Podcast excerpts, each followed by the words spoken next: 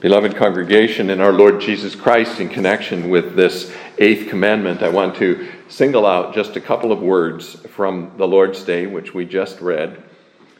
Uh, in the second question and answer, the Catechism tells us that the eighth commandment requires of us that we labor faithfully. Those two words, that we labor faithfully. And I want to look at that from the perspective of the teaching of the book of Proverbs. Now, the book of Proverbs talks about this subject both negatively and positively. It talks extensively about laziness, and it also talks about diligence. And so we want to look at both sides of this.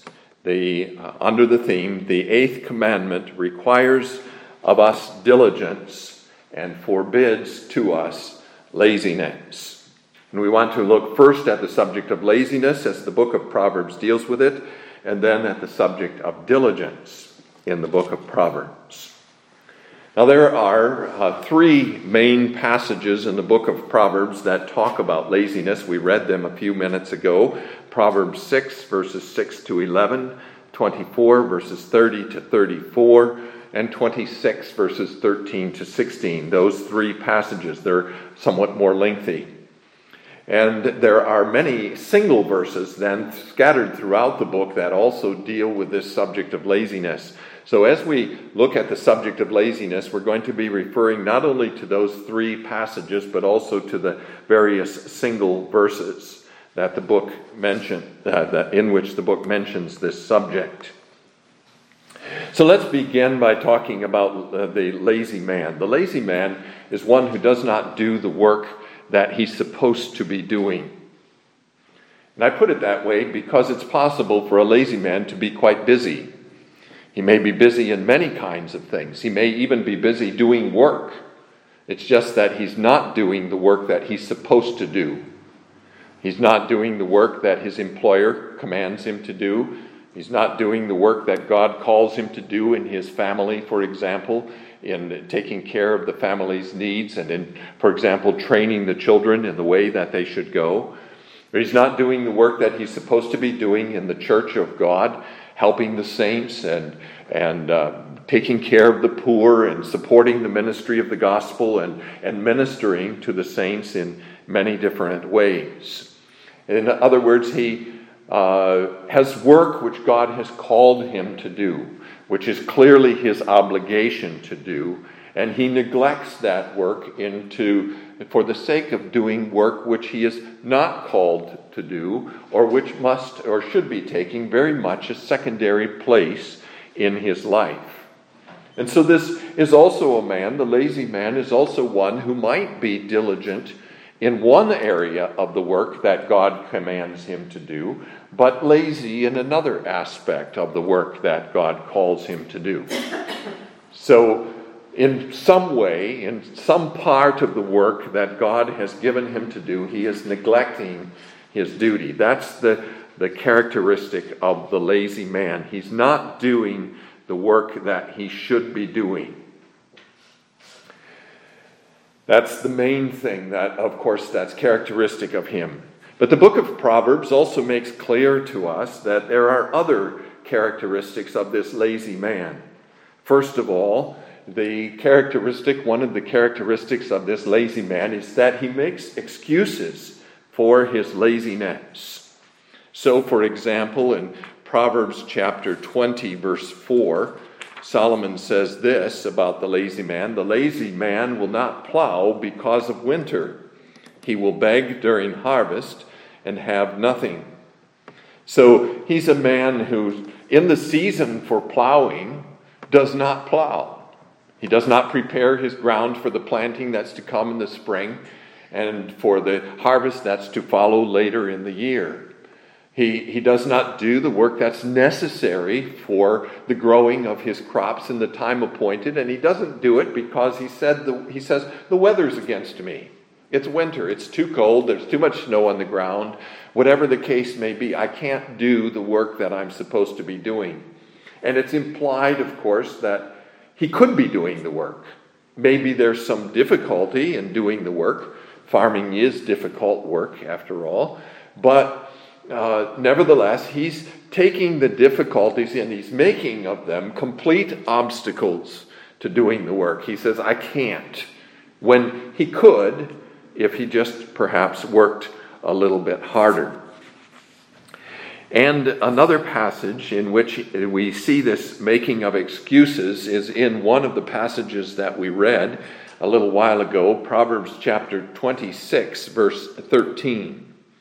The lazy man says, There is a lion in the road. A lion, a fierce lion, is in the street. Now, this is a, a, ridiculous kind of excuse, isn't it? When you think about that excuse, you say to yourself, why would a man use that kind of excuse? There's a, a lion in the road? Well, maybe it's true that there's a lion in the road, but why doesn't he call his neighbors and they together take care of this lion in the road? Or why doesn't he find a way to get around the lion so that the lion doesn't interfere with his work? He's obviously using this lion as an excuse to avoid his work. He doesn't want to do his work. And so he looks around him and he found, finds some obstacle in the way of doing his work, and he makes this the reason for not doing it. And th- these excuses then are to justify himself to himself. So his conscience is guilty, his conscience is accusing him of not doing his work, and to calm his conscience, to quiet the voice of his conscience, he says, There's a lion in the road, or it's winter, or whatever the case may be. He finds some reason in the circumstances in which he lives not to do the work God calls him to do. Or he justifies himself to others. Others ask him, Why aren't you doing the work? His boss comes to him and says, Why didn't you do this? Or his wife comes to him perhaps and says, You needed to do this and it's not done. Why didn't you do it? Or uh, the church, the elders come to him and say, Why aren't you doing this or that that you're supposed to be doing? And his answer is, There was a lion in the streets. A fierce lion would have uh, tackled me if I had gone out to do the work that I was supposed to do. He finds a reason then to justify himself. This is the nature of fallen man, that in his sin, he does not turn to God and repent but he justifies himself. He does what he wants to do, and after he has done what he wants to do, he finds excuses for his failures of duty.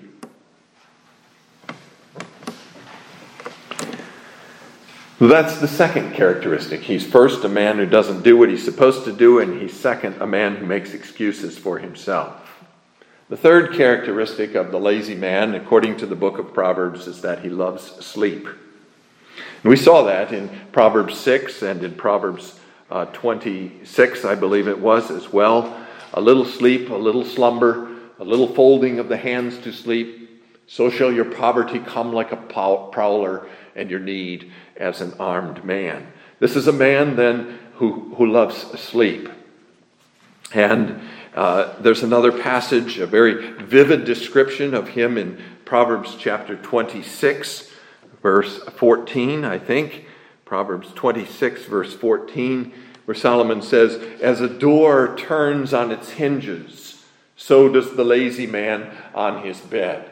And you get the picture of this lazy man stretched out flat on his bed, and he needs to turn to change his position in bed, but he's too lazy even to lift himself up a little bit from the bed to turn. He turns instead like a door on, his hin- on its hinges. He just rolls over. That's how lazy he is. And in the next um, verse, the lazy man buries his hand in the bowl. It wearies him to bring it back to his mouth. So he's hungry. He has food in front of him. His hand is in the bowl to take the food. And he says, Why do I have to bring this food up to my mouth? It's a hyperbole, I think, that Solomon is using here, an exaggeration. But nevertheless, the point is this is a man who doesn't want to exert himself, who loves rest, who loves sleep, who loves inactivity. But there's another side to this love that this lazy man has. He not only loves sleep, but he loves frivolity and he loves pleasure and he loves the things that are uh, relatively idle. So in chapter 14, verse 23, chapter 14, verse 23, Solomon says, uh, uh, In all labor there is profit, but idle chatter leads only to, uh, to poverty. This is a man who loves idle chatter. It keeps him away from his work. And I'm sure you've all seen these kinds of people at work, at your jobs. People who find reasons to get away from their work by talking to their fellow workers. But also in Proverbs chapter 21, verse 17, Proverbs 21, verse 17, he who loves pleasure will be a poor man. He who loves wine and oil will not be rich. He's a lover of pleasure. That is, he has certain things that he wants to do. These things are not the things he is supposed to do. And he does those. He loves pleasure rather than the work that God has given him to do. And he finds reasons to do those things rather than the things he should be doing. And then in Proverbs 28, verse 19 as well, he who tills his land will have plenty of bread, but he who follows frivolity will have poverty enough. He likes the frivolous. He wants to play games. He wants to enjoy himself. He wants to be out water skiing or swimming or, or whatever it may be. He wants to be playing games on his computer, perhaps. All those kinds of things. He loves frivolity. And because he loves frivolity, he does not do the work he is supposed to be doing. So, those are the three characteristics of the lazy man that we see in Proverbs. He's not doing the work he's supposed to be doing. He may be working, but not doing the work he's supposed to be doing. He makes excuses for himself, and he loves sleep, and he loves frivolity, and he loves pleasure. But there are certain other characteristics that Solomon also ascribes to the lazy man that are um, not so obvious as these uh, three characteristics which we've de- just identified. One of them is that this lazy man has desires, and desires that go unsatisfied because he is lazy. His desires may be good desires, but because he's too lazy to exert himself for the satisfaction of his desires, he has nothing. It's chapter 13, verse 4. The soul of a lazy man desires and has nothing but the soul of the diligent shall be made rich. He has desires. And because his desires are not followed up with the work that is necessary for the satisfaction of the desires, these desires become greed and covetousness. That's also very clear his desires may be in themselves considered out of their context, right desires, proper desires.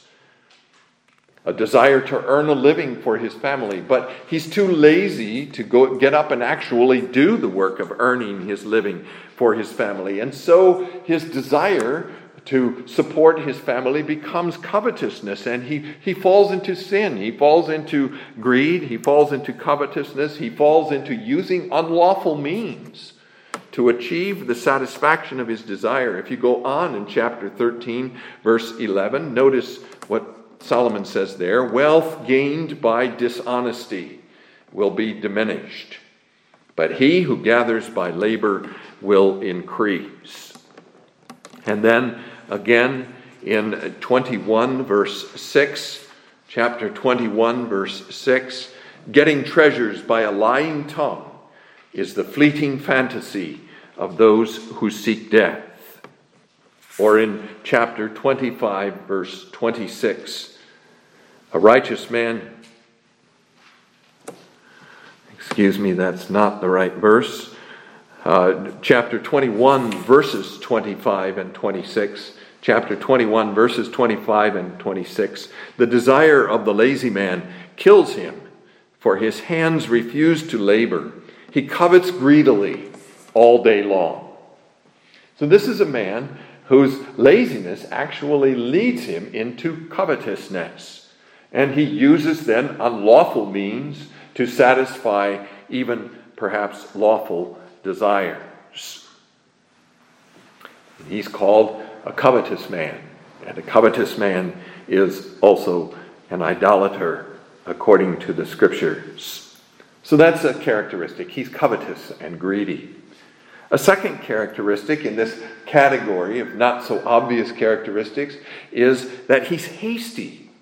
I don't think either one of us has, any one of us has particular problem understanding that. He's a man who, because he's lazy, wants to get the job done as quickly as possible. If he has to work, he works through the job as quickly as possible, being careless, not paying attention to the details, just getting through it as quickly as he can so that he can be done with it. He's hasty in his work.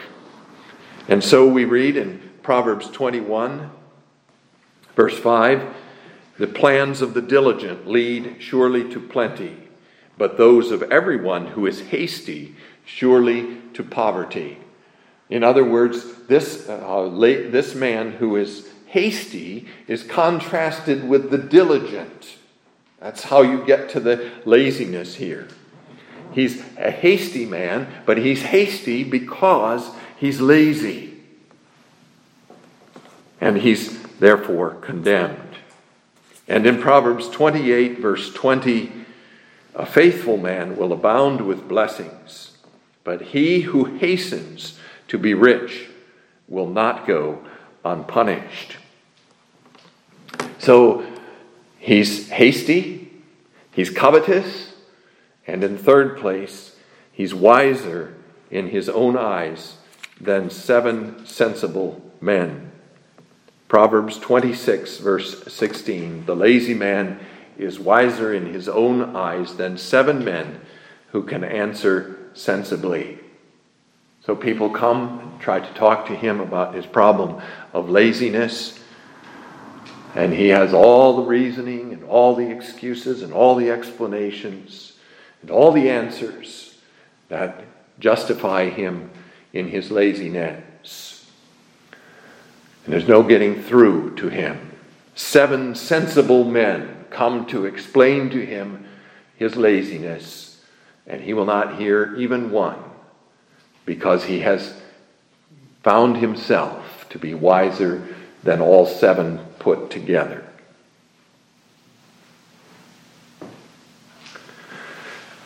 I think that's a kind of brief summary then of what the book of Proverbs has to say about the character of the lazy man, but the book also talks about the results of this lazy man's laziness for himself and for others.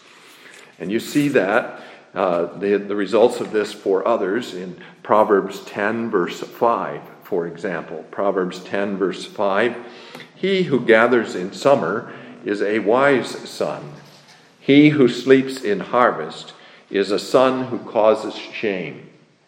Here's a son who, who sleeps during harvest, that is, who sleeps when he is supposed to be working. He is a son who causes shame to his parents. His parents are embarrassed and ashamed because of his laziness.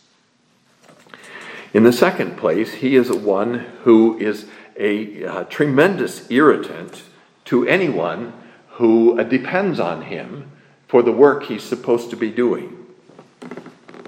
That's in verse 26 of chapter 10. As vinegar to the teeth and smoke to the eyes, so is the lazy man to those who send him. So, this man is someone who has been hired to do an errand. He's been sent out to do it. He goes out to do it. And he takes far too long about it. Or he, he comes back very quickly with the errand half done. He does it carelessly, in other words, and he becomes to the man who sent him then like smoke in the eyes and like vinegar to the teeth. He's a, a tremendous irritant to this man. The man would say to himself, I should have just done it myself. It was, it was not worth my while to uh, get this person, this lazy man, to do this. All I did was get smoke in my eyes from his way of handling my affairs. And a similar kind of statement, then, I think, in chapter 15, verse 19. Chapter 15, verse 19. The way of the lazy man is like a hedge of thorns, but the way of the upright is a highway. Now, you could take that in two ways. The way of the lazy man is like a hedge of thorns. That might be mean that it's a, like a hedge of thorns to himself. That is, that uh, as he continues in his lazy ways, his, his ways become more difficult. Troubles begin to beset him on the way. Exactly because he's not doing what he's supposed to be doing, his, his troubles multiply on the way. And it becomes for him, his way becomes for him like fighting through a hedge of thorns. There's all kinds of obstacles and problems and so on. And he may even then use these new obstacles caused by his original laziness to increase his laziness rather than recognizing his sin. But this could also mean his effect on others. You depend on this man, and eh, some of you at least have had this at work. You depend on this man for work that he has to do to get your own work done. And he has to finish his work before you can do your work. And, and he's not doing his work. And so he becomes like a hedge of thorns to you. You have to fight your way through to try to get your own work done because this man is becoming an obstacle to you through his laziness. He's like a hedge of thorns to you. And one more passage in Proverbs 18, verse 9. He who is slothful in his work is a brother to him who is a great destroyer. I think what Solomon means by that is there are people who are deliberately destructive. They take a dislike to you and they try to undermine your work or destroy your work or prevent you from doing your work. They're deliberately destructive. The lazy man is not deliberately destructive. He's just obstructive and destructive because he's lazy. He's not doing his work. He doesn't mean any harm to you directly. He's too lazy even to think about that kind of thing. But he's brother to the destroyer, the deliberate destroyer. The effect is the same. He's really in the same class as that man who is deliberately uh, and uh, willfully destroying your work.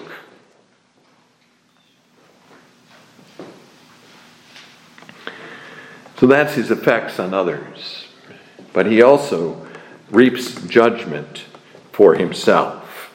We read a few minutes ago in Proverbs 28, verse 20, that the lazy man will not be unpunished. He who hastens to be rich will not go unpunished.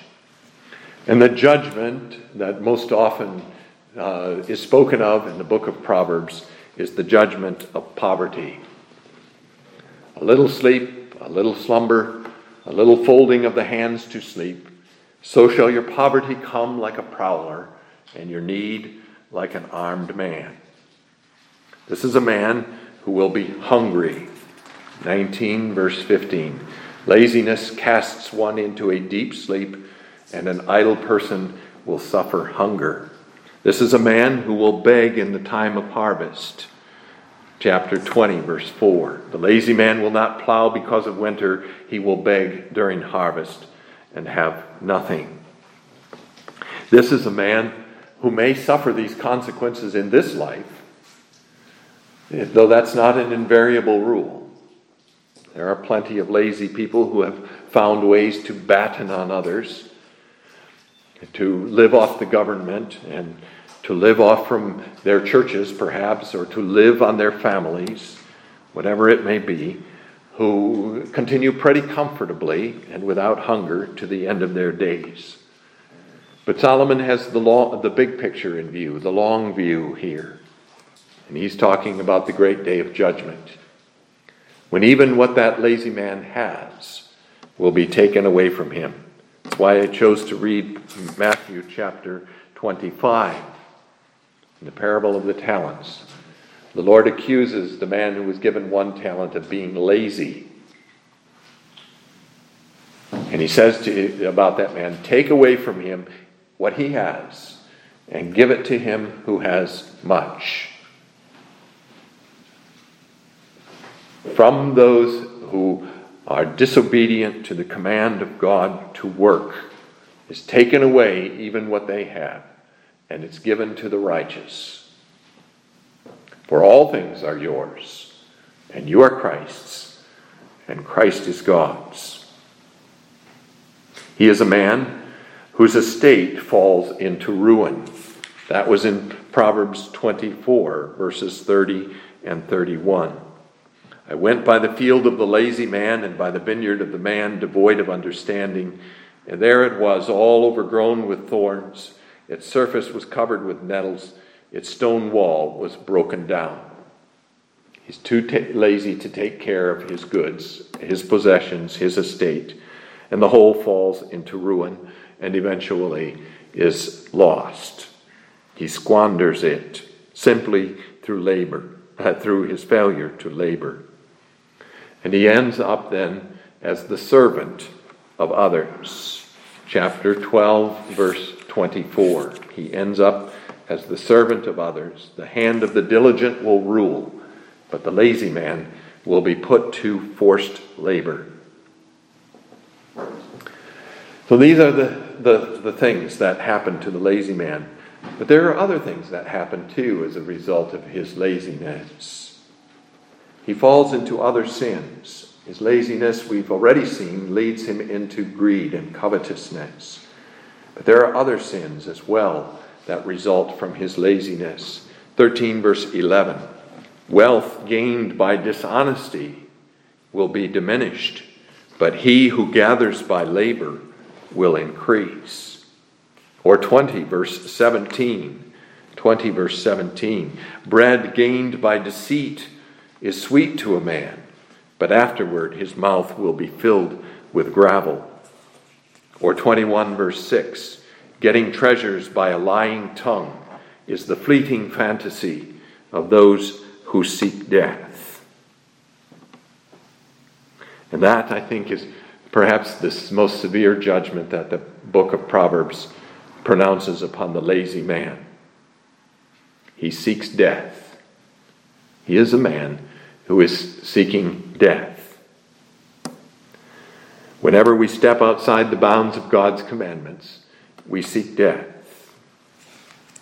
And so Solomon also says in verse 25 of chapter 21 the desire of the lazy man kills him, for his hands refuse to labor. Laziness ultimately brings eternal death.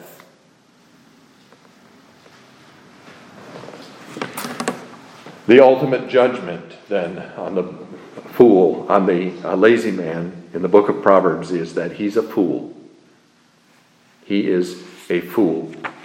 Chapter 10, verse 5. Solomon says it there explicitly. He who gathers in summer is a wise son. He who sleeps in harvest is a son who causes shame. It's definitely implied that he is a fool.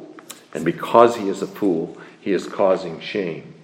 Or verse 24 of chapter 14 In all labor there is profit, but idle chatter leads only to poverty. On him, then, comes the judgment of wisdom in Proverbs 1, verse, verses 31 to 33. Therefore, they shall eat the fruit of their own way and be filled to the full with their own fancy. For the turning away of the simple will slay them, and the complacency of fools will destroy them. But whoever listens to me will dwell safely and will be secure without fear of evil. He's a fool. The lazy man is a fool in the book of Proverbs. And Solomon has two pieces of advice for him. The final words that we have to say on this subject of laziness. The two words of advice are found first in chapter 6, verses 6 to 8. Go to the ant, you sluggard, consider her ways and be wise, which having no captain, overseer, or ruler, provides her supplies in the summer and gathers her food in the harvest. Go and learn from the ant. Go and learn from that humble creature that gathers her supplies in the summer. Don't be lazy anymore. And the second piece of advice is found in chapter 20, verse 13. Chapter 20, verse 13. Do not love sleep, lest you come to poverty. Open your eyes, and you will be satisfied with bread. Do not love sleep. Now, we need sleep, of course. God created us as creatures who need sleep. We're not like Him, who does not sleep or slumber. We are creatures who need sleep.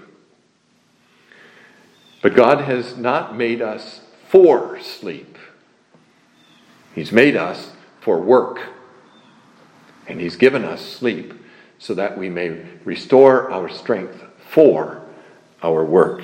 So Solomon would not say, don't sleep. What he says is, don't love sleep.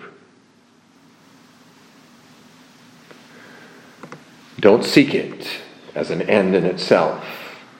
Don't make it your God. And the same could be said about pleasure and frivolity and idle chatter. All those other things that are characteristic of the lazy man. God has not forbidden us pleasure, but He has forbidden us to pursue it as an end in itself. It must not be our God. Let's turn then to what the book says about the matter of diligence. The main passage in Proverbs about diligence is Proverbs 27, verses 23 to 27.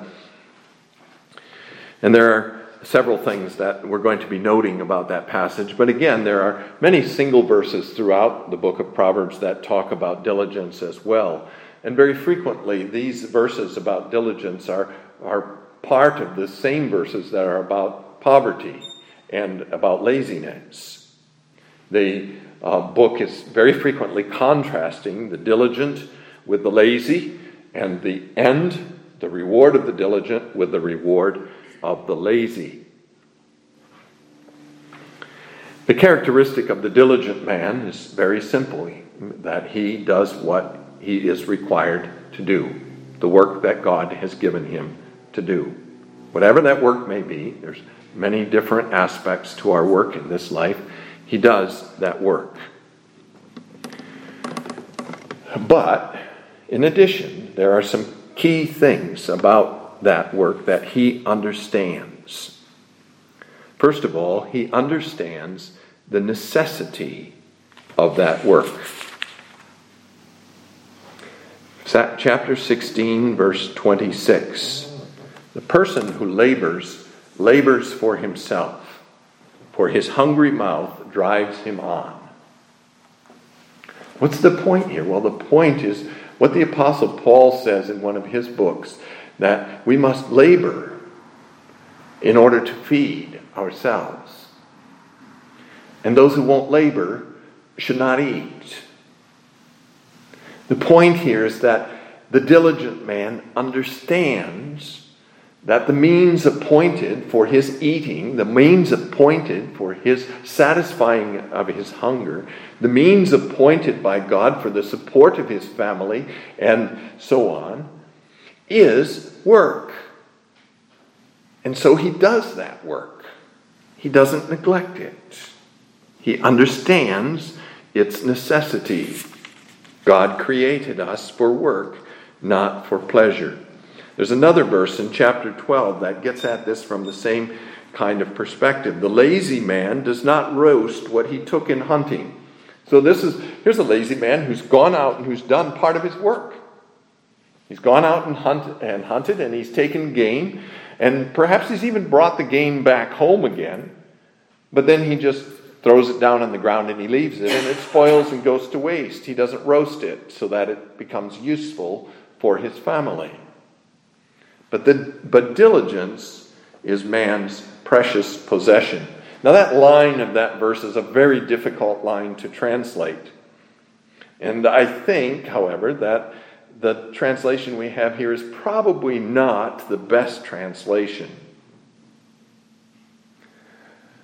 What I think is meant here instead is this that a man's possession or a man's substance is precious to the diligent. A man's substance is precious to the diligent. It's exactly the opposite of what's in the first line, then. The lazy man is taking game, he now has it in his possession, and he neglects it. It's not precious to him. But the diligent man puts a value on it. And because he puts a value on it, he takes care of it. It's precious to him. His substance is precious, therefore, in that sense, that he, he knows it needs care. He not only has to get the substance in the first place, but he has to take care of the substance after he's gotten it. There's constant work that has to be done, and he recognizes the need for that work, and he does that work. But there's another key feature of the uh, diligent man's understanding of this work, and that is found in Proverbs 27, verse 24. Notice that that's in the passage about the diligent man. Be diligent to know the state of your flocks and attend to your herds. For, next verse, riches are not forever. The diligent man says to himself, I need this substance, I need this wealth, and I'll take care of it, but it's not forever. He recognizes its temporary character. He doesn't pursue it as an end in itself. He doesn't make it his God. He's not one who loves luxury, who loves wine and oil. Solomon talks about that too in uh, one of the verses we've already referred to. Um, it's the verse in chapter 12, I think, where he uh, says about this man, t- chapter 12, verse 27. It says about the lazy man. He doesn't, no, that's not the verse. I'm sorry. But he says about this man, the, the lazy man, that he's one who loves wine and oil, and he won't be rich. He loves the, the things of luxury. He loves wealth. Wine and oil are, are not the staples of life, but are the luxuries of life. He loves those pleasures. He loves luxuries. And he's going to perish in that.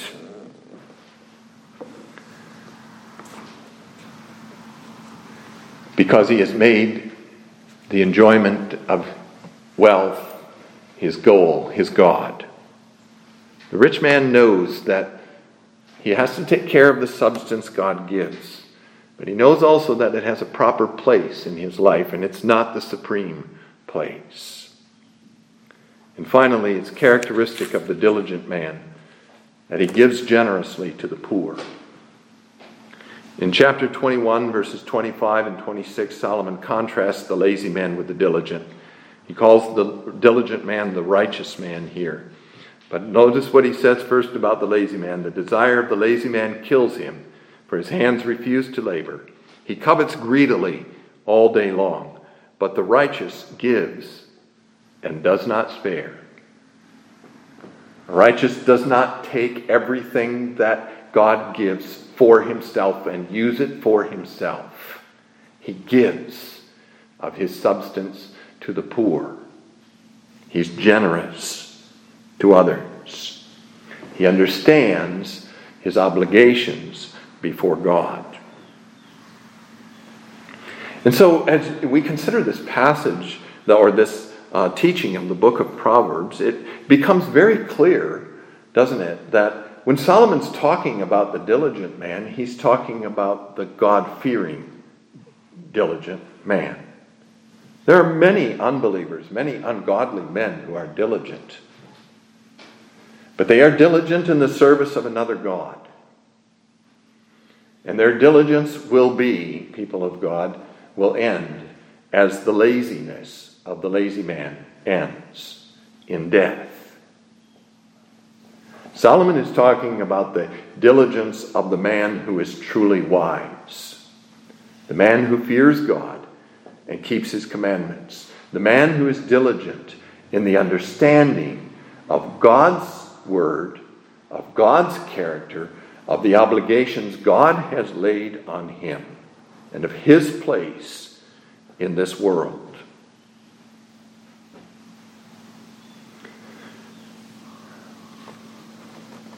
The unbelievers, the unbelieving diligent man has wisdom that is earthly, sensual, and devilish.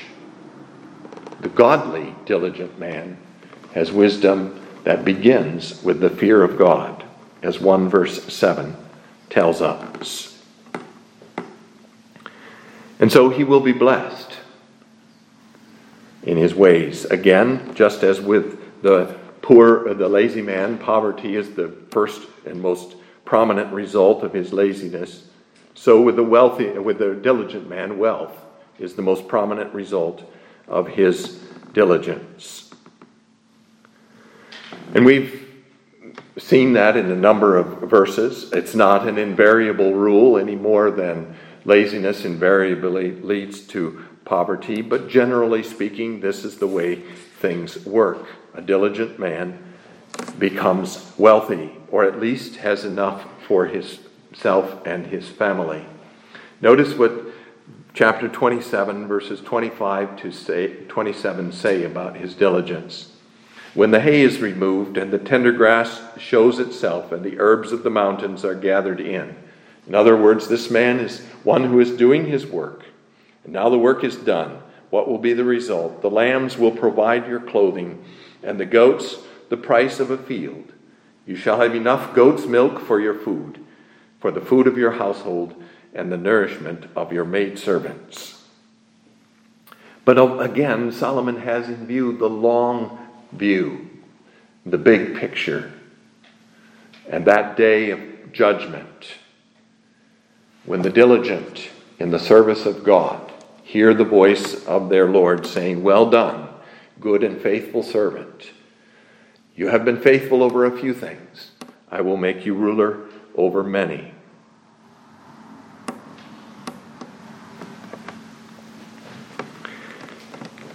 So it's also said in the book of Proverbs that this is one, the diligent man is one who rules. The lazy man becomes the servant of others, the diligent man rules. Chapter 22, verse 29. Do you see a man who excels in his work? He will stand before kings. He will not stand before unknown men. And Joseph, of course, is a very good example of that.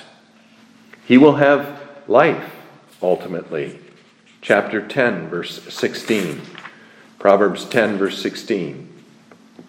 The labor of the righteous leads to life, the wages of the wicked to sin. He will be blessed in all his ways. Chapter 28, verse 20. So the, the wise, diligent man, the God fearing, diligent man is one who has the biblical perspective on work. He understands that God gave Adam and Eve work in the garden. He called them to work, to work six days and to rest the seventh day. He understands that very clearly. He also understands that when Adam and Eve fell, when the human race fell in Adam and Eve, that God cursed man's work so that the ground brought forth thorns and thistles, and man had to labor in the sweat of his brow. But he also understands that in spite of the curse that has come on his work, he is still called to work. The natural inclination of fallen man is not to work, to get away with the doing as little work as possible. The natural inclination of the fallen man is to hear the commandment to work. Six days you shall labor, and to say, you know, that's given me an idea. Maybe I can get away without doing the work that God has given me to do. He uses the law to learn sin, to teach himself ways, new ways to sin, as Paul says in Romans chapter 7. But the God fearing man says, God calls me still to work. I see that my work is cursed. I see that there are many obstacles to my work because of my fall and my sin. But still, God calls me to work. And I must work. I must do that work until God calls me home.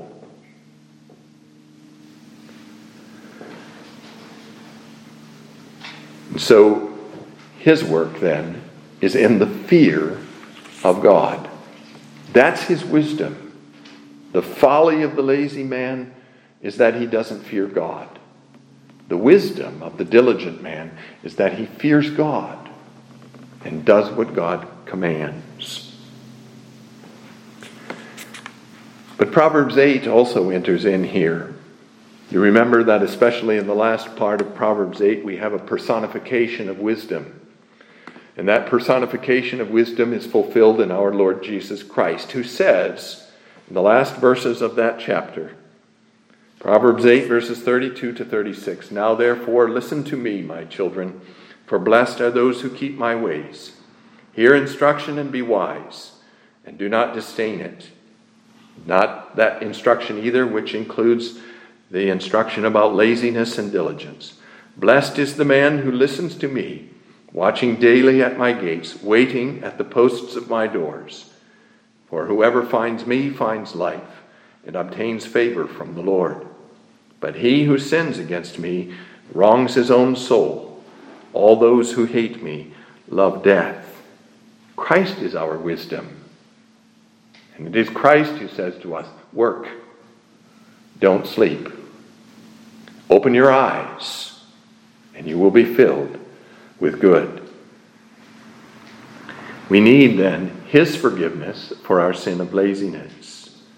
We need His Spirit to teach us the right way to be diligent. We need His blessing on our work in order to fulfill the calling that God has given to us in this world. We seek that wisdom which is from above, our Lord Jesus Christ himself. May God bless the proclamation of his word. Thus say,